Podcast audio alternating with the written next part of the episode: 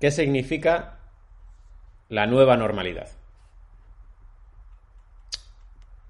No sé, oye. Tío, ¿sabes que ya hay peña que me abre, eh, me manda mensajes en Instagram solo para decirme no se oye?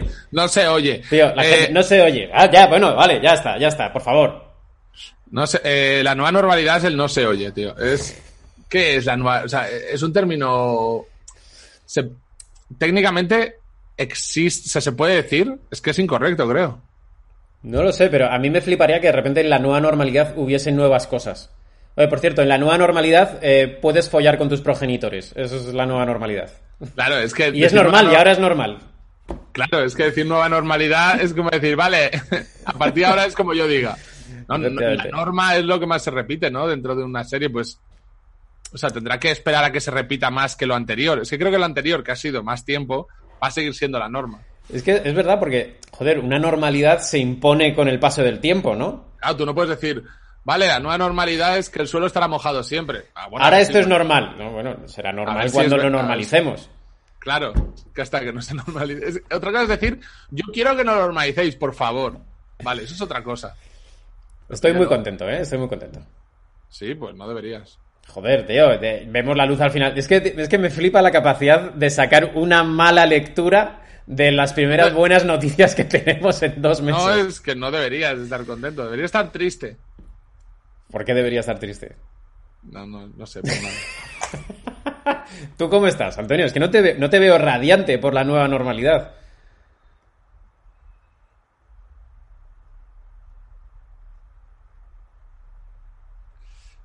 A ver, lo de salir el, el sábado está muy bien, la verdad. Paseíto, Paseíto.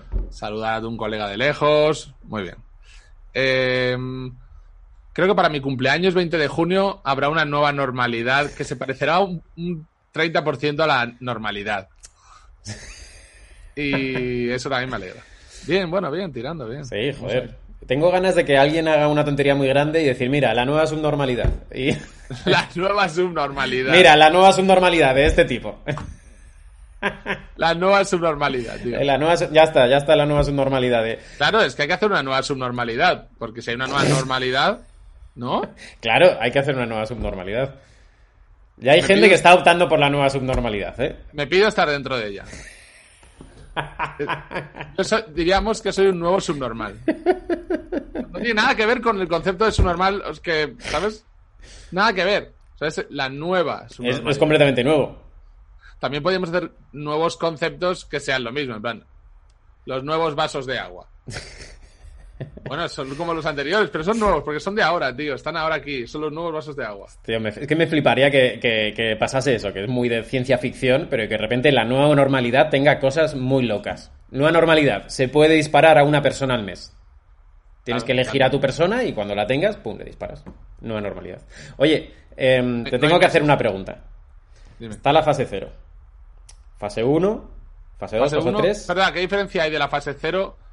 A la Fase fase 1. 0, si ni me mires a la cara que te apuñalo. Fase Esa 0 es pasea. Pasea tú solo. Pasea tú Vale, solo. Vale. Y eh, ya puedes ir a recoger comida a restaurantes, creo. ¿eh? A, a este podcast he bien informado, ¿eh? no tengo ni Las fases me recuerdan mucho a fases de, de- de una pareja. Fase 0, paseos. Fase 2, ir a casas. Hemos pasado ya a la fase 2. Tiene mi cepillo de dientes en su, en su eh, cuarto de baño. Fase 0, paseos. Eh, luego, fase 1, bueno, no sé. ¿Vale? Hay, hay varias fases. Nadie sabe, nadie. Ahora mismo hay que tener un. Yo llevo ya una copia plastificada de las fases eh, atada así al cinturón colgando. Pero bueno, que es normal, que somos un país al que se le tiene que explicar todos los años que son los cuartos en las campanadas. Bueno, pues esto tardaremos un montón en aprendérnoslo. Pero la- mi pregunta, mi pregunta es... Yo hay ministros que no sé cómo se llaman. Está- está Y están luchando ahí por la gente, pero yo. Mi pregunta es, La, la nueva subnormalidad. ¿Apocalipso en qué fase se pira? ¡Wow! ¿En qué fase, ¿en qué fase Mañana. cortamos la cuerda? Mañana. Claro, porque eh, es el podcast de cuarentena. ¿Cuándo acaba la cuarentena? Mañana. No, mañana no, porque mañana no hay fase. Hay que, ser, hay que seguir las fases. ¿Qué fases hay? ¿La fase 0, la fase 1, la fase 2? Hay El que... viernes es el último. Y el sábado ya salimos. Pues eso puede ser. El viernes, ser. último programa. Que el viernes- Pangolines, bienvenidos a Apocalipso. Por cierto, viernes, último programa. Es lo que hay. Nos podríamos hacer también el sábado un directo andando por la calle. Cambiarlo de hora para que no sea de noche y hacerlo a las 5 de la tarde. eh, Nuestro, ul- nuestro último programa debería ser un abrazo nuestro en directo en ah. de, "Ah". Y ahí empezó el rebrote porque los dos éramos tal. Una Y- nueva cepa. Yo te intento besar y te digo, no, la nueva normalidad es... eh, Ah, la nueva normalidad, los colegas se... hasta la garganta la lengua. Es la nueva- Yo lo voy a intentar imponer, ¿eh?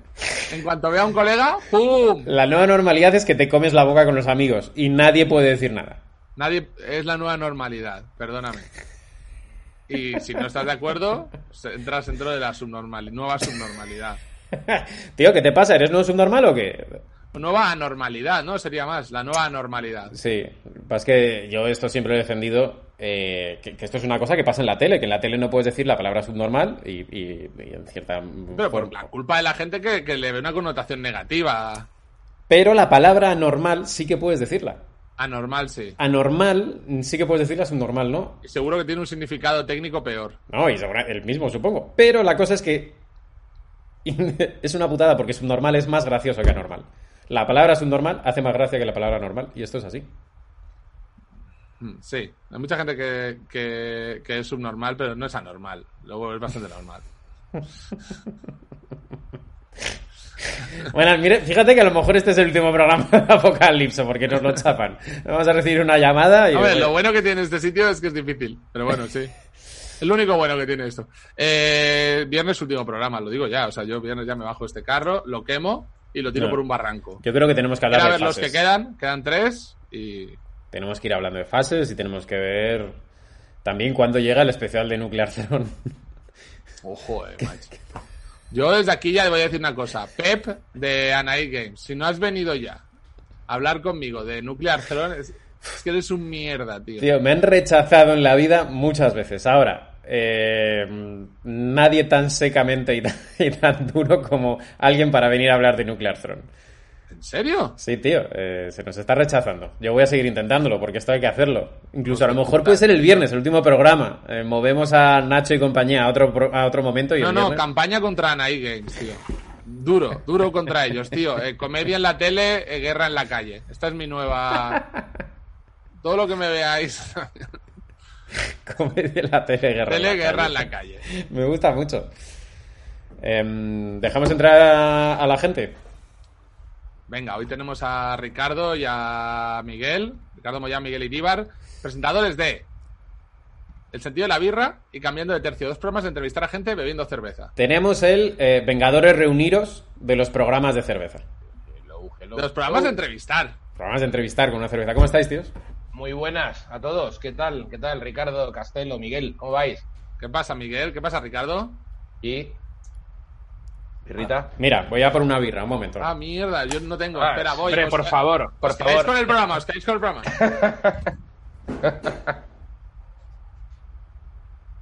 ¿Tú tampoco tienes birra, Ricardo? Ah, Ricardo no se le oye. No, yo no te oigo. Eh, Miguel. Ahora, ahora sí. Eh, ahora, aquí. ahora sí. ¿Qué ¿Cómo pasa? estás, Ricardo, tío? Bien, sí, sí, sí, vengo, vengo preparadísimo. Estoy aquí con, con todo. Ah, ah, bien, bien, bien, bien. Oye, eh, ¿es la primera vez que, que habláis? Bueno, pues, porque sé que os habéis mensajeado y tal, pero ¿os habéis conocido antes o qué? Nos Sí. hemos visto en persona en el Ricky Gervais en Madrid, ¿no? Ah. Eso fue. Exacto. Y no sé si también en el. eh, puede que en el cumpleaños de Iggy Rubin nos Sí. encontráramos. Sí, al que me autoinvité. Sí. Sí, sí, sí, nos hemos visto como mínimo esas dos veces y creo que también, eh, no sé si en algún comedy club, que no recuerdo cuál, me suena también haberte visto. Poder haber sido sí. Yo creo que la, la única vez que hablé contigo fue eso, lo de. Porque te vengo de Luis y que en unas filas más adelante, luego te fue a decir, hey tío, y luego también en la fiesta coincidimos. Pero ya está. ¿Habéis, hasta ahí, habéis oído un grito loco por ahí? No, No. ¿qué ha pasado? Me he reventado el codo, tío, con la puerta. Ostras. Pues ahora, ¿cómo vas a toser? No sé, tío. estoy- ya no puedo, tío. ¿Dónde re- ¿En qué receptáculo toso, Ricardo, tío? No, no tengo codo, tío. Ah, Ca- Castelo, La rodilla, estás la con- rodilla. estás con las luces moradas esas, tío. Parece que estás en una especie de cuarto oscuro de un sitio raro. Sí, con gente. Sí, Eso es lo que es, ¿no? Sí, excepto con lo de la gente. Eh, por cierto, no, os- no os había dicho que vivo en el laberinto del Strong. Esto me recuerda a una cosa que me ha enviado un Por amigo. si alguien no lo sabe, el laberinto de Strong es el laberinto de intercambio de parejas homosexuales más grande de Europa, creo. Un, un amigo me ha dicho, en cuanto se pueda, me voy a meter una semana en mi sauna de confianza. No voy a salir en una semana. claro que sí. Tu saunita de confianza. Os La- digo lo- los polos muy abiertos de esta persona. Hombre, el coronavirus, el coronavirus no, no resiste esas temperaturas. Otros virus a lo mejor sí, pero el coronavirus no va a pillar claro, tío, ahora mismo hay gente que ha luchado contra, contra otro virus y ahora está el coronavirus, Claro. vale, es su segundo virus. eh, bueno, pues guay. Claro, claro, claro. Para Boira el octavo o el, o el decimocuarto. Por ejemplo, tío, por ejemplo. Eh, chicos, vosotros tenéis dos programas de entrevistar tomándose una cerveza, pero para mí es lo de menos. Tenéis dos de los mejores programas de entrevistas que se hacen. Esa es la, esa es la clave. Lo de la cerveza, ya que- no sé, está guay, ¿no? ¿No creéis que lo de la cerveza mola, pero que al final lo importante es la entrevista y cómo entrevista a la gente? Tío, es una, es una condena, ¿eh? También, porque tienes que beber. Es que es una movida. es una que- putada. Claro. Yo hay entrevistas que las he hecho a las, a, la- a las 11 de la mañana. claro. Y, Claro. pues, y ya está, pues borracho desde las 11 de la mañana. No sé, no pasa nada. Buah, Pero sí, eso, eh. claro, eso a mí no me pasa, claro, claro. Entonces grabas mucho muy temprano, muchos días te grabas mucho, claro. Claro, a ver, yo lo que sí que he hecho es admitir que si alguien no quería beber y era muy temprano o era no las tal, me he pedido una sin alcohol pero que no se viera. O sea, como que la metan ahí de Ah, el truqui. Claro. ¿Sabes? Si el otro no bebía, o sea, si claro, si el otro bebe me siento yo una sabandija, ¿no? Si me pongo una... Bueno, y, sin alcohol. y otra cosa que os une es que principalmente, o, o la mayoría, es que entrevistáis a cómicos. Habéis entrevistado a, a otros perfiles, pero mm, el gran porcentaje de vuestras entrevistas es a cómicos, ¿no? ¿Encontráis un patrón en los cómicos? Algo que digáis, sí, mm, casi todos responden así a ciertas preguntas o tienen muchas cosas en común al ver sus biografías o lo que Ah, sea. pensaba, digo, un patrón de los cómicos eres tú, ¿no? En principio. No, tío. No, Y aparte eso sería un marrón enorme, tío. No se lo desea a nadie. Lo del sindicato de cómicos, que siempre que se dice hacer, siempre que hay un sondeo, por supuesto, ¿quién querría ser el, el fulano? O sea, sería lo peor que se podía ser. Yo creo que sí que es verdad que, los cómicos tienen un... El, el único patrón que yo veo es que creo que son buenos entrevistados, porque son gente muy acostumbrada a hablar, aunque hayan currado más o menos en radio, que muchos de hecho sí han currado en radio, eh, pero están muy acostumbrados a hablar, a, que, a, no, a hacer los silencios interesantes, a tener un rematito guay. O sea, son gente rápida y son, yo creo que son un, prototipo de buen entrevistado, igual que los músicos. Me parecen un coñazo como entrevistados a menudo. La mayoría de músicos son horribles entrevistados. Sí, los son como músicos son todos una mierda de gente. No, no, no, pero es verdad que pasan un poco. Es como si a un cómico lo pones a tocar ahí un poco y te dice, pues paso de tocar, no sé tocar. Pero es verdad que los, los músicos siempre les parece un poco, claro, no es mi rollo. Hay algunos que son auténticos genios hablando y otros que pues, no, no les Claro. interesa tanto, ¿no? Es como todo, sí. Es, es- yo qué sé, yo he tenido entrevistas con músicos que las, que he flipado y otras que ha sido en plan de, bueno, tío, voy a hablar hasta lo que tú quieras hablar, porque también hay que respetar eso. Claro. Sí, pero es verdad que son como un gremio que cuando ya les quitas su, su soporte, su, su cantar, su guitarrita, su tal. Venga, que Iribar quiere hacer daño, venga, vamos a hacer daño. Me quito la capucha, tío, vamos a hacer daño a los putos Vamos músicos. a hacer un hablemos de perra, tío. Hablemos de los Te tengo la guitarra ahí atrás por si esto se pone jodido, ¿eh? O sea, Sí, o Vamos sea, a ello, vamos a por ello. Vamos a por Sabéis ello. que No sabéis quiero- mi teoría, no. ¿no? Mi teoría es que la música no mola lo suficiente como para tener que aguantar a los músicos. Exacto. Pero, exacto. hombre, pero ¿qué es? Estoy totalmente. No, no, y hablemos por favor del coñazo del tío de la guitarrita del camping que toda la Eso guitarra no es solo un para follar. músico. Eso no es un músico. Es que yo estoy es un pensando. proto músico, pero, Claro. ese, pero ese a veces llega a ser músico, cuidado. Cuidado. Sí, bueno, bueno, bueno. A veces, a veces de repente es Alex Subago, tío. No, sea- bueno, un músico, es Alex Subago. Todo esto lo decimos con Ricardo. Ricardo, tú eres músico. Yo soy músico, sí, sí, yo soy, to- yo soy toda esa mierda. Todo eso, toda la mierda más grande eh, que estamos discutiendo soy yo. Porque Uno lo de los mejores entrevistados que hay es Leiva de Pereza, ¿eh? Os lo digo. Sí, digo, es que pues me, me- este me molaría. Hombre, claro, le iba a mola, joder. Claro que sí. Joder. Yo Eh, tengo muchas ganas de pillar a Fito, tío, pero este, han puesto la cosa complicada con todo esto. Pero- ¿Por, sí. por qué? Porque es que eres un COVID, es él o algo así. Porque es complicado moverse e ir a sitios a grabar. Sí, claro, no me, ve, no me ve a Fito metido en un maletero llegando hasta tu casa para hacer la- en el sentido de la birra, llámame loco. no me lo imagino, no. no. ¿Os habéis visto las entrevistas de el uno del otro? ¿Os habéis bicheado un poco? Ah, sí, ¿no? Hombre, Yo sí, claro, bastante. yo- sie- siempre, siempre se ve uno así cositas, claro. Sí, sí, sí. Hombre, aparte nos seguimos en redes y siempre. Y yo muchas veces porque muchas veces, como coinciden Exacto. cómicos, eh, si yo tengo que entrevistar a alguien que él ha entrevistado, lo primero que hago es verme el sentido de Ah, es un ejercicio buenísimo, Exactamente claro. lo mismo, exactamente Es lo mismo, porque lo además lógico. yo parto de la base de que, y como mucha gente que nos sigue dicen, que somos muy complementarios como programas Claro. y creo que está guay fomentar esa complementariedad en cuanto que me veo una entrevista así, ahondo en cosas que a lo mejor habéis hablado como por encima porque le dais más importancia a otras cosas que también son geniales y entonces Claro. pues así, si te ves las dos, tienes un poco las dos cosas, que es lo que mola. Sí, yo hago exactamente igual, sí, sí, es que es lo lógico. Sí, sí. ¿Alguien se os ha engorilado con el tema de beber que habéis tenido ya algún problema? En plan de, hostias, está roto, esta persona está rota. Lo que va, tío. Yo, Yo he tenido creo que que- parar entrevistas porque yo estaba pedo y decía, bueno, ¿Ah, ya sí? está. Sí, pasa que se- lo disimulo muy bien, pero en momentos de decir, no sé, ya- o sea, la última respuesta ya no la he escuchado, entonces vamos a vamos a decir, bueno, gracias y eh, hasta luego. Sí, sí. Hombre, yo tuve la de Vigalondo, Nacho Vigalondo, que de repente Uf. llegó un momento que él mismo lo vio que eh, se dio cuenta, pero un poquito tarde, que de repente estaba, él pidió licor café, claro, el licor café gallego, pues como todo el mundo que lo haya probado sabe, es un, es un, es una cosa muy, muy seria. La Y, cocaína claro, legal. Exactamente.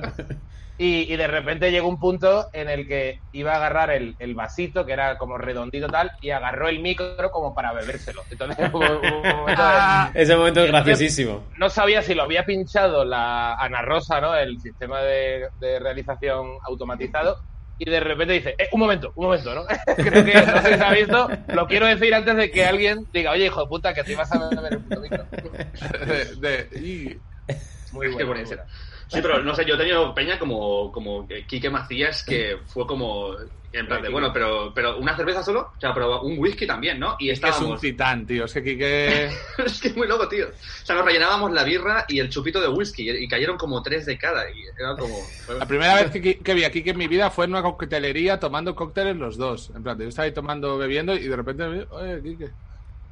Es una, este tipo es una, es una maravilla de, de- de ser humano, tío. Me, me- me flipa. Flipa que mola, muchísimo, sí, señor. Oye, vosotros que sois eh, entrevistadores, le habéis dado duro a la entrevista, ¿cómo veis esta etapa que hemos pasado de entrevistas eh, telemáticas? Sí, sí, eh, bueno, t- t- tú primero, tío.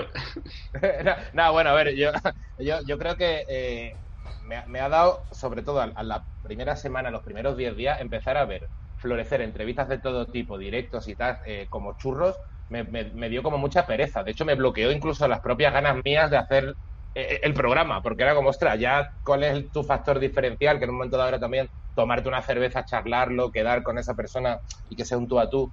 Entonces, bueno, al final, como no está muy aburrido, pues se ve de todo y hay cosas buenas y cosas malas, pero al principio me dio como pereza y un poco de frustración porque, claro, lo que más ha puesto de moda justamente es un cómico hablando con otro que en no- Pero, Instagram. pero te digo, es que creo que no tienen, no tienen nada que ver, porque, No. eh, y, y lo notamos Castelio y yo aquí, que el- el- las entrevistas eh, por Skype, por Zoom o por lo que sea, es que no tienen el ritmo o, o- o lle- logran Sí. la complicidad Nada que con ver. una persona ahí Desde delante. luego, a, a mí eso hay una cosa que saco en positivo de esto, y cuando lo empecé a ver, que es que eh, hay mucha gente que se está acostumbrando a ver a gente hablando y eh, mucha gente de lo que está de lo que lo está haciendo no lo va a hacer cuando acabe la cuarentena porque van a hacer más cosas, pero ese público ya va a estar un poco más abierto a este tipo de cosas. Entonces Sí. eso pienso que nos Sí. viene guay. Sí. Es verdad, es verdad. No había pensado en eso, pero es verdad. Y también hay un puntito de, para ya no solo de YouTube, sino los que la gente que lo escucha en iVoox, en, Ujú. en tal. Creo que hay muchísima gente que está como, me voy a la cama y me lo pongo como de fondo. Estoy eh, en casa y lo tengo mientras, mientras cocino. Y eso es una gente que, que, o sea, es verdad que este confinamiento va a servir para crear más público de podcast. Sí, Eso eh. Ricardo, ¿te puedo dar un consejo de decoración? Eh, A ver. el armario que tienes detrás, te lo pintas de blanco ahora que tienes tiempo, eh, va, te, va a cambiar la habitación. No, no, es que a mí me gusta este rollo en plan, eh, era, era rico en los 70. O sea, me gusta este rollo. eres, tan, Vale, mu- vale. eres tan músico, Ricardo. Es muy músico. Eres tan músico. Eh, Ahí chicos, guardo todos mis sueños. qué bonito, qué bonito. O sea, yo no, sé- Perdón, perdón. Mira, esto es lo que pasa en estas Es que entrevistas. esta es la mierda, tío. Miguel Campos tiene un cuadro blanco detrás. Miguel, ¿tienes Tengo un- un- dentro. Hay algo más hipster que eso, ¿no? Tengo un marco sin nada, sí, sí. Eso, eso haces, eso haces. Y lo enseñas. Sí, vale, sí. vale, vale. No, no, no, no, no, no Pero sabía, tío, perdón, perdón. dile, dile a Castelo, dile a Castelo que te regale una de las fotos que estás revelando ahí y la metes ahí en el Eh, chicos, una pregunta. Eh, vosotros, ¿De qué escuela entrevistadora sois? Sabéis que hay un montón de tendencias a la hora de hacer una entrevista. ¿Alguna vez habéis pensado que sois de un, un- tenéis un estilo de entrevistar? Os doy ejemplos, ¿eh? Por ejemplo, hay gente que cree que eh, confrontarse con el entrevistado es lo mejor al principio para mo- mo- mover un poco el momento y luego ya ir suave. Hay gente que cree que es como afeitar, que es que hay que suavizar, suavizar, y al final sale, cortan el cuello. Eh, hay gente que simplemente eh, solo quiere fluir y que todo vaya por donde tenga que ir sin ningún... O sea, hay muchos tipos de... A la hora de encarar una entrevista, que por cierto, para mí, creo que para todo el mundo que controla un poco de, de audiovisual, es lo más difícil, no hay nada más difícil que entrevistar a alguien bien. ¿Y Es por dónde, cómo creéis vosotros que sois de... ¿Cómo os definiríais qué tipo de Pokémon entrevistador? Dale tú, Ricardo. Eh, pues a ver, no sé, a ver, yo te puedo hablar de los, de los referentes de la gente que me gusta mucho y a lo mejor es en la que más me he basado, ¿no? Eh, no sé si conocéis, bueno, me imagino que sé, sé que sí que conocéis a Duncan Trussell y The Duncan Trussell Family Hour y todo esto. ¿Conocéis este tipo, no? Es el que, Sí. ah, que Sí. ahora ha hecho, ahora han hecho lo Midnight. Gospel, eh, han hecho The Midnight Gospel con trozos de su, de su Sí, su podcast, propio podcast, sí. Exacto, pues ese podcast lo he seguido mucho y me gusta mucho la forma que tiene de hablar él porque él nunca busca la confrontación, simplemente busca eh, estar con la persona y, y, no sé, o sea, como si haya invitado a alguien es porque algo tiene que hablar. Tú eres así, es verdad que tú eres así. Me habéis entrevistado los dos y puedo decir que Ricardo, tú eres así. A mí me gusta simplemente estar y intentar conocer a la persona y intentar dejar todo tipo de, de, no sé, confrontación o discusión fuera, porque no, no me interesa esto, ¿no? Mucha gente se me ha quejado de que cuando vino un tío blanco hetero no le rebatí ciertas cosas que decía eh, y en plan de, bueno, tío, yo es que yo quiero que venga alguien aquí y me diga quién es, cómo piensa. Claro, que no es tu papel eh, colocarlo en el mundo o con tu- contra tu mundo o lo que sea, tú simplemente lo retratas. Claro, si dentro de la, de la entrevista él me preguntara, pero tú esto qué piensas, pues entonces le, le diría, ¿no? Pero no es el caso. Entonces a mí me gusta eso, estar y eso, Joe Rogan, eh, Mark Maron también me gusta mucho y Duncan Trussell, como serían como mis tres pilares de la A mí entrevista. me mola mucho la idea esa de separar eso porque me parece fundamental que, que tú puedas elegir, porque es verdad que hay muchos entrevistadores que se mojan un montón. Sí, En plan, sí, sí. La entrevista va de cuál es la opinión de ese entrevistador sobre la persona que está entrevistando. Hay mucha gente que hace ese tipo de entrevista, por ejemplo, o, o que es trae tus opiniones que todo el mundo sabe que por venir aquí las vas a confrontar con las mías. Y me parece muy guay, eso es un tipo de entrevista que también mola mucho. Sí, sí, no, Y- está de puta madre. pero no tiene nada que ver con la tuya, ¿eh? la tuya es ese estilo totalmente, tío. es verdad. La verdad que también yo creo que hay, hay un matiz que es que eh, cuando en los invitados que yo creo que a Ricardo le pasa lo mismo, cuando viene un tío que es eh, muy conocido, que tú a lo mejor has accedido a él, a veces tienes la suerte de que sea colega, pero incluso siendo colega, te está haciendo un favor. Entonces yo no voy a llamar a Ernesto Sevilla, que aunque Claro. sea un tío que lo considero un colega, pero que tampoco lo tengo cerca todo el rato, si viene a mi programa lo que voy a hacer es confrontarlo y decirle hijo de puta y, y empezar a, y empezar ahora a hacerle sentir mal si estoy en desacuerdo con algo. O sea, eso al final es una cosa que ya te condiciona. Si tú tienes el programa estrella del, del prime time de Telecinco, pues entonces te puedes permitir lujos. Y luego, eh, yo creo, aparte de Joe Rogan y Mark Maron, que Si también te son lo pudieses permitir, ¿lo harías, Miguel? no, es que yo creo que tampoco. Yo soy más de la escuela, creo, de. Yo creo que igual soy más viejo que Ricardo. De... Yo me crié mucho con Jesús Quintero y los Claro, diferentes programas que hizo. Entonces creo que aquel estilo me pasaba como. Yo creo que me he criado viendo chistes de Eugenio, fumando con una copa y luego viendo entrevistas de Quintero. eh, también como con esos tiempos, esa lentitud y ese momento en el que hay un punto que hace clic la entrevista y ya la gente habla de la vida, ¿sabes? Que ya, eh, y ahí creo que es cuando más conoces a esa persona. Y creo que cuando las entrevistas que más me gustan de Cambiando de Tercio y de los podcasts que- de entrevistas que veo y tal, suele ser cuando hace ese clic.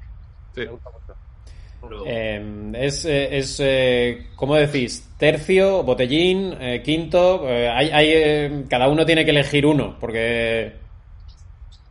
¿De, ¿En qué? ¿De qué me hablas? De cerveza, de cuando pedís una cerveza. Pedís un tercio, pedís un botellín, pedís un. En general, en la vida. Sí, en la ¿Y vida. cuál es vuestra cerveza? Yo suelo ser de pinta, pero depende del, depende del momento, ¿no? Hay momentos de quinto, hay un va, un quinto nos vamos, ¿no? Un va. Pero si es el de estar en un sitio de pinta, ¿no? Vas bebiendo. ¿eh? Yo soy muy fan del botellín, ¿eh? a, mí, el- a mí el botellín, un botellín tontorrón, así Uf. que, que te- ese botellín como de, de, de una de la tarde que todavía estás como empezando y te bebes uno rapidito y ya en el segundo estás como contentillo, pero tampoco se te ha dado tiempo a, a que se caliente. A mí me gustan mucho los quintos, tío. El Eh, botellín, el botellín. el botellín es el lo que- quinto. Lo que yo llamo el quinto, claro. Sí, sí, sí. Ah, vale, vale, vale. Me encantan los quintos. Sí, sí.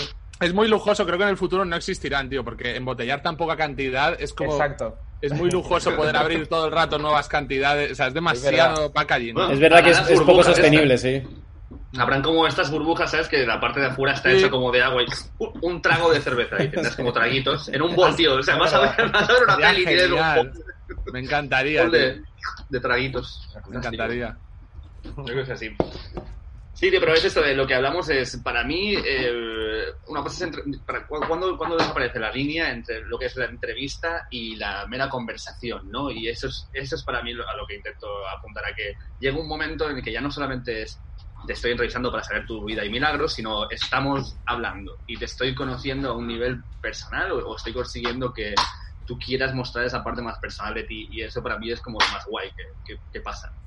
Y, y mola, y mola mucho, de hecho, cuando ya de pronto se te va un poco la olla, porque igual ya te, te has tomado dos o tres cervecitas y el invitado también, y ya empieza a derivar por cualquier lado que tú Ajá. terminas y dices, yo no sé muy bien qué ha salido. Sí, sí. Y luego, y luego ver que a lo mejor a la semana siguiente la gente está recibiendo el podcast guay, le ha gustado eso y, y te sientes como, ostras, pues parece que una colgadera, pero es como bastante auténtico en el fondo, ¿sabes? Que al final Sí. tú te dejas un poco llevar y, y se agradece, mola. Sí, yo creo que el, el maximísimo nivel de entrevistador, o sea, una, una- un argu- o sea, como una, un tirabuzón muy difícil de hacer es lo que, lo que decía Ricardo de una conversación a alguien que ya está integradísimo, pero sin perder los roles. Que por ejemplo lo hacía mucho Quintero, que es tú sigues sabiendo que esto es una entrevista, pero aún así has decidido, esto es tan especial que me vas a contar lo que no has contado a nadie, pero en entrevista. O sea, no, Claro, no, te, claro. Estoy, no te estoy falsamente, o sea, no te estoy Claro. como no da la sensación que te estoy induciendo a nada yo, ni te estoy... co- No tú quieres porque...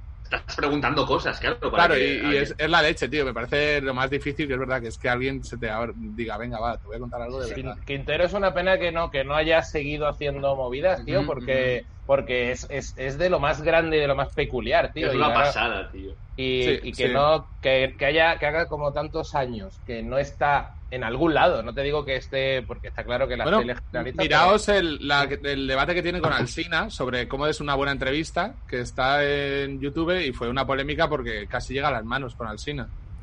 En serio Tirarlo desde Hostia. hace tres, eh, cuatro meses o seis meses, no sé, no es de hace mucho. y por Ah, qué qué pero, pasó qué pasó con el tío Buah, tío, porque llega un momento que empiezan como Quintero y, y Sánchez Dragó, que son muy, muy amigos, Ah, empiezan a, a rajar de las entrevistas, o sea, de la tele de ahora y las entrevistas de ahora en general.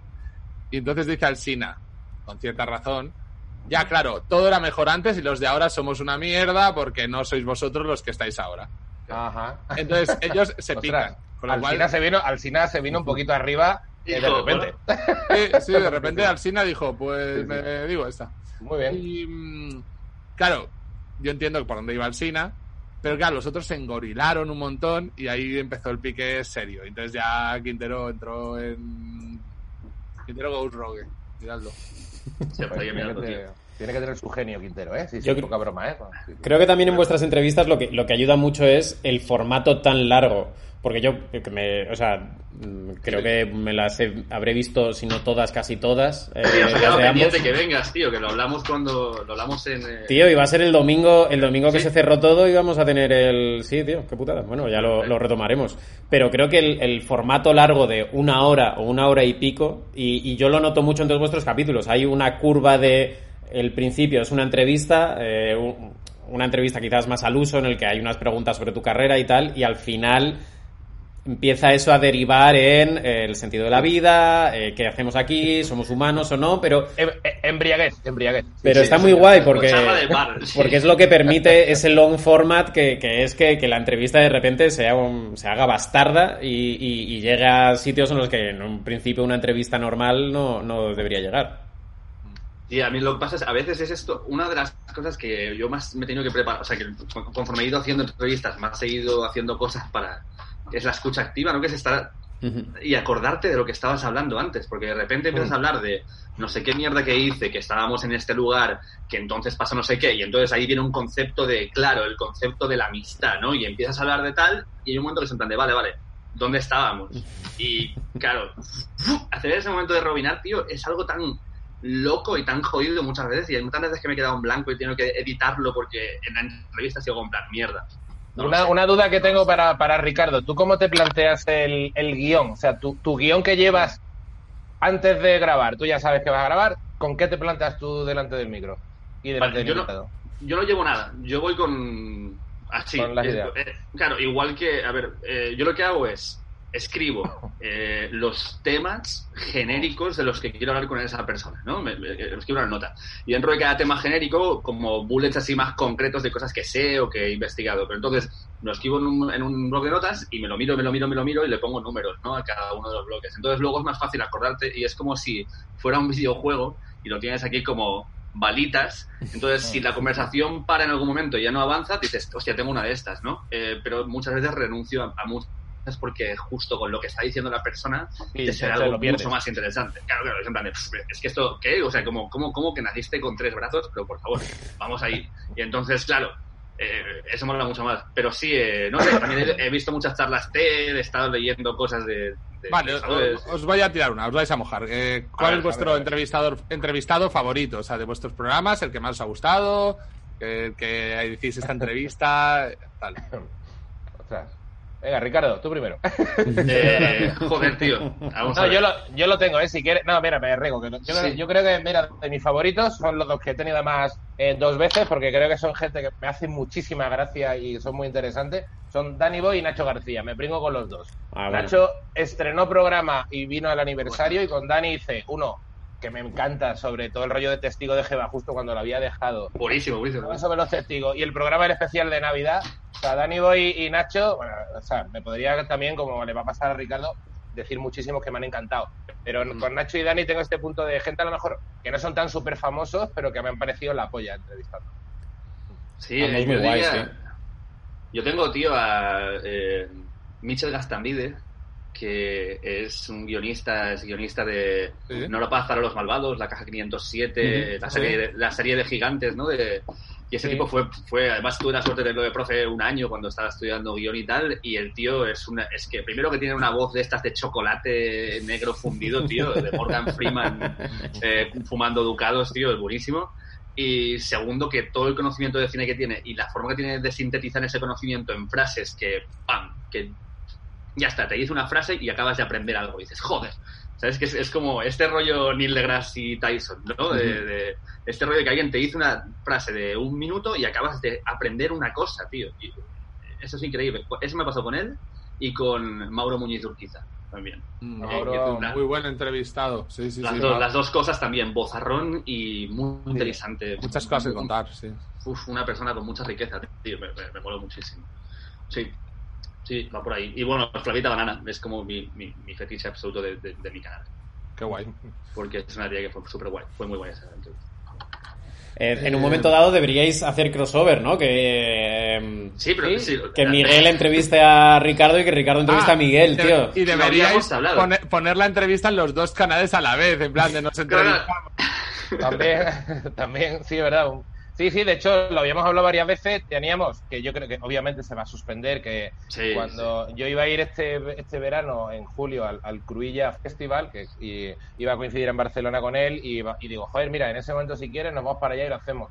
Pero Se sí, estaba, sí, tío, hablando de una pena que íbamos a hacer comedia perpetua en directo allí, a lo mejor. Hostia, qué putada, Mm. tío. O sea que, eh, pero, eh, a ver, eh, Miguel Estaceto eh, está siendo muy bueno conmigo eh, porque no está confesando una cosa que es que yo le propuse, eh, vamos a hacer un, directo. Claro, joder. vamos a hacer un directo. Y me dijo, no, no, no, cuando nos veamos grabamos. Bueno. No, sí, o sea, me parece, es verdad que ya, es que me- además me pillaste justo en la semana esta primera de confinamiento, que de repente yo creo que fue la misma semana en la que a Castelo le dije que no entraba en Apocalipsis esa semana, que estaba como agobiado, porque fue como que peté un poco de estar encerrado y de hacerme la situación como que de esto que te quedas tan, tan, tan encerrado viendo pelis y tal, y dices, a ver, no tengo ganas de estar de buen humor ni de, ni de tal. Y fue justo en esa semana que te dije que no, me acuerdo a, a- a uno de los primeros apocalipsos. Te dije a ti, digo, tío, más adelante ya vemos. Digo, uff, uf, qué pereza. Y luego es verdad que al final estoy todo el día metido entre una cosa y otra y me divierto. Así que me cayó la boca también. Igual teníamos que haberlo hecho. Bueno, eh, siempre hay tiempo, tío. Ya, veremos en cuánto se alarga esta mierda y lo que tendremos que, que llegar a hacer. Pero bueno. ¿Os habéis enterado de lo de las... ¿Os habéis enterado de lo de las fases y tal? Sí, sí, sí, hemos, hemos visto, yo he visto toda esta movida, tío. Hemos, hemos, es que ahora somos como una Somos todos unos. Hemos visto eso. Sí. Había, había pensado incluso una frase patética de juego de palabras mezclando lo que ha dicho Pedro Sánchez, el futuro de las terrazas y, y el programa, que es eh, con un tercio de aforo ¿qué sentido tiene la birra? ¿eh? Joder, tío. eh. Perfecto para, el- para este capítulo. Es malísimo, lo sé, pero, pero, pero me he sentido súper orgulloso. Joder, tío, Bueno, bueno. maravilloso. Me, me encanta. tío. Eh, ¿Qué creéis que va a ser la nueva normalidad de la que todo el mundo habla? Claro, es que estábamos riéndonos de ese concepto, no puede ser. ¿Y cuál es la nueva subnormalidad? ¿Cuál es la nueva anormalidad? ¿Cuál es la nueva, em, yo qué sé? Vamos a ser todos hipocondríacos, tío. Eso, eso, es un, eso es un hecho. Un poco hipocondríacos. Yo a creo, ser. yo creo que cuando empieza a pasar medio mes, un mes y veas que no pasa nada, ya no, ya te vas a ir en plan de, bueno, da igual. Puede ser, pero a lo mejor luego de repente, pa- de repente es como, pues todos encerrados otra vez porque no, ¿sabes? Es que No, no, por Dios, por Dios, loco, eso es- tío. Claro, claro, claro. Es que es eso, ¿no? Es como... A mí otro, o- a mí de repente otro encierro, eh, que junio de repente te nos tengamos que volver a encerrar, me... Nadie quiere volver a la perrera. No, es no, que, es que es es una que va, a ser, va a ser horrible, ¿eh? Yo, yo creo que va a haber como dos tipos de personas, que simplemente no sé qué porcentaje va a ser, pero está claro, gente, se va a rayar muchísimo todo el rato. Y luego va a haber gente que, que está deseando tomarse una cerveza, darse un abrazo, tío, y decir, mira, Claro. que lo vamos a pasar todos, pues igual me toca esta semana, ¿sabes? Que creo que va a haber un poco de mezcla siempre dentro de lo que la ley vaya permitiendo, pero que habrá gente que, como siempre, dirá, mira, me la pela. Y ya, el que sea lo que Dios quiera dentro de la ley, pero. Y otra gente que, que son los tiquismiquis también, a lo mejor, de toda la vida, que aunque la ley le diga que puede, ya no quiere hacerlo. Yo creo que va a haber mucho garito clandestino. Tipo, Eso- un también. sitio con 100, per- 200 personas, o sea, como un bajo, lo que sea un sótano, que es el sótano donde estaban las cajas de un local y ahora es un sitio de... Claro, una, una duda que me, que me ha planteado es cuando dices la gente puede ir a las terrazas eh, con un tercio de ocupación, ¿eso implica que tú puedes ir al barrio que te dé la gana y ya moverte libremente, irte... co- O sea, que eso en el fondo va a facilitar Sí. clandestinamente, no estoy dando ideas, que si yo quiero ir ya, por fin, a casa de un colega no sé dónde, o a casa de tal, de repente...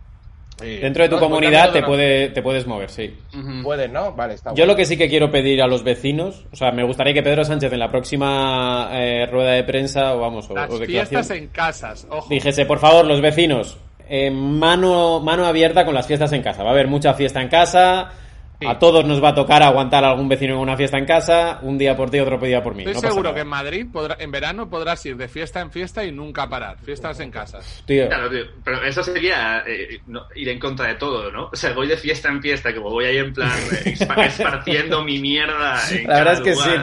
sí, tío. No hay nada peor que un tipo que ha pasado por ocho fiestas en una misma noche. Claro, tío. tendrán Hostia. nombres, ¿no? Como serán como esta peña que portaba la peste, ¿no? En plan de, eh, míralo, ¿sabes? Será como... De fiesta en fiesta.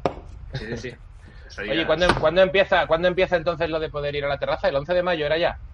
No sé, Eh, hay, hay un papel. Pero es hay un- que lo de un tercio en las terrazas yo no lo entiendo. Y además, ¿cómo respetas A la ver. distancia estando en la Ya. mesa? Es que no, no, no, no sé. No, en la mesa no, pero sí entre comensales, o sea, entre diferentes mesas. Claro, Eh, creo que es en la fase 1, que es dentro de. a partir del sábado, dentro de dos semanas, si todo va bien. El 11. O sea, que El sería. 11 de mayo. 11 de mayo, 11. terrazas Sí, sí. al 30%.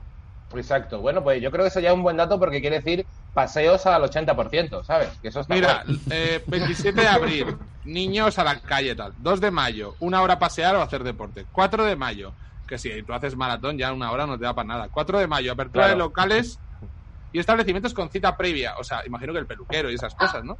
Claro. 11 claro. de mayo, comercio bajo estrictas medidas de seguridad. O sea, que ya las tiendas, tal. 11 de mayo las terrazas. 11 de mayo hoteles sin zonas comunes. 11 de mayo actividad agroalimentaria y pesquera. 11 de mayo lugares de culto a un 50% de ocupación, o sea, iglesias a la mitad. Esto es una cosa que hay que hablarlo también. ¿Por qué una iglesia se puede llevar hasta la mitad dos semanas antes de que un teatro se pueda lle- llenar hasta la mitad? Si es básicamente Exacto, a exactamente lo, mismo. A, a lo mejor hay que hacer bolos en iglesias. Claro. Claro, ¡Ey! claro. Cuidado.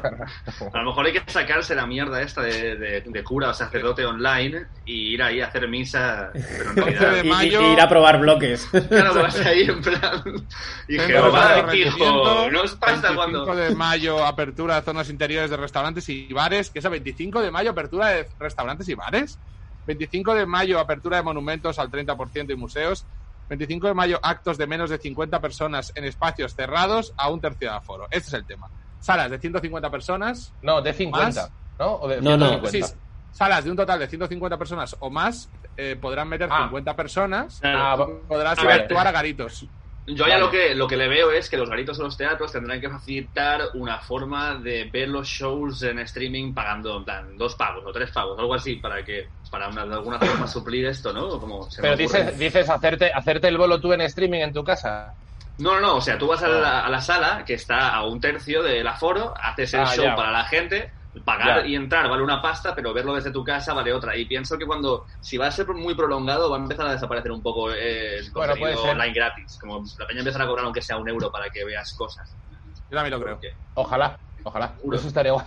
Ojalá y, y nos toque algo. Sí, pero bueno. Sí, seg- Sí. seguro que va, va a empezar a pasar esto. O sea, habrá gente que lo haga gratis, pero si quieres ver algo de gente que lleva tiempo haciéndolo y que está más por igual, a lo mejor para ver eh, la resistencia, pues pagas un pavito, tío. Yo qué Sí, sé. no. Sí, sí, Pero sí. Algo así, algo Pues así. nada, chicos, esto es lo que hay. Eh, a partir del 8 de junio dicen que se relajará todo y habrá movilidad y toda la pesca. Llegará la Sí. nueva normalidad. La nueva Tenemos que celebrar el cumpleaños, Castelo. Tenemos que hacer algo ahí. Exacto, tío. Juntamos cumpleaños tú y yo en junio y montamos una gorda, ¿eh? Sí, va a haber que montar alguna, me parece a mí. Sí, sí, creo que sí. Creo que, creo que Claramente. este, creo que este año, cuando salga a la calle, voy a consumir en los locales de ocio. Bueno, hay un poco que. Es que yo, yo, por ejemplo, con mis colegas tenemos siempre una cosa al, al año que se llama la masía, que es que nos vamos a una masía, que es una casa en mitad del todo, y nos llevamos ahí, pues eso, alcohol, tal, ¿no? Llevamos. eh, No, no hará falta que especifiques. Ya entendemos que tus colegas y tú, una vez al año. Os ponéis como las grecas. Sí. Alcohol tal. conectamos, la naturaleza a, Sí, muchos sí, sí. niveles. Alcohol, claro. trinaranjus, alcohol, trinaranjus, bueno, nuestras Exactamente. recetas. bueno, Sí, un Sí. champiñón por ahí. Entonces, eh, este, este año es como que estábamos planteando en plan, joder, si lo abre podríamos hacer y en plan, no, joder, este año hay que ir a, a un, pu- a un puto bar. O sea, es, es- Claro. es la, es la diferencia. O sea, la Claro. diferencia siempre es aislarte con tus colegas en un lugar. Ahora lo que hay que ir es a una terraza, tío. Eso, es que esa es la, Totalmente verdad. Sí, esa es la diferencia. Pues chicos, eh, que Dios os bendiga. Eh, esto ha sido Apocalipso hoy con Miguel Iríbar de Camayo Tercio, Ricardo Moya de. Quiero hacer una última pregunta. Sí. ¿Puedo hacer una última pregunta? Sí, claro. ¿Qué pasa? ¿Qué pasa con mi cibeta, tío? ¿Dónde está Ah, mi cibeta? tío, Tío, esto- lo iba a decir al ¿Qué principio. pasa? Guau, vas a flipar. Eh, cuando empezó el estado de alerta, Sí. Donde editamos los, pro- los monólogos, eh, para quien no lo sepa, nosotros grabamos a monologuistas en el canal de Fibetalanda, eh, donde se hace Comedia Perpetua también, el programa de la SER. Eh, están en YouTube todos y los vamos en el picnic. Ricardo grabó el suyo, que estuvo muy bien además. Fue una petada brutal, tío, Ricardo. estuvo Brutal, tío. De brutal. Y donde editamos todo, en los estudios donde editamos, cerraron y se quedó el tuyo y otro más, los dos únicos que no se editaron, tío. Están allí. El de la Prados. Em- No, Exacto. son tres, son tres. Eh, Ricardo Prados y... mm, ah, no me va a salir. Bueno, Ah, pues. eh, Gustavo Biosca. Gustavo Biosca. Y Gustavo, bueno. esos tres. O sea, están ahí en ámbar. Y son, y son tres buenos monólogos, tío. Los Están tenemos- como ahí en ámbar, tío, como el, como el mosquito Hemos intentado de... conseguirlos para editarlos, pero no hemos podido, chicos. Ah, está- pero bueno, no, han desaparecido. Algún No, día, no, no. No, no, están ahí los brutos, están los brutos guardados, lo cual mola porque eh, a lo mejor dentro de tres semanas aparecen tres nuevos monólogos, como de repente tres joyas rescatadas. Buah, Sí, eso claro. me, se- me alegraría muchísimo la existencia, ojalá. Pues, Yo creo que teniendo sí, en cuenta que no vamos a volver a grabar monólogos hasta septiembre o octubre, o vete tú a saber, no lo sé. Podemos saber. Claro. Pues chicos, eh, gracias por venir. eh, dos pedazos de programas, cambiando de tercio el sentido de la birra, buscadlos porque son muy buenos y tiene un montón de entrevistas que es una cosa muy guay porque puedes ver un programa u otro y como meterte en un mundo u otro diferente que me encantan son los programas de entrevistas así seriados. Eh, que Dios os bendiga, Miguel, eh, Ricardo. Otro sí, gracias, chicos. Un placer.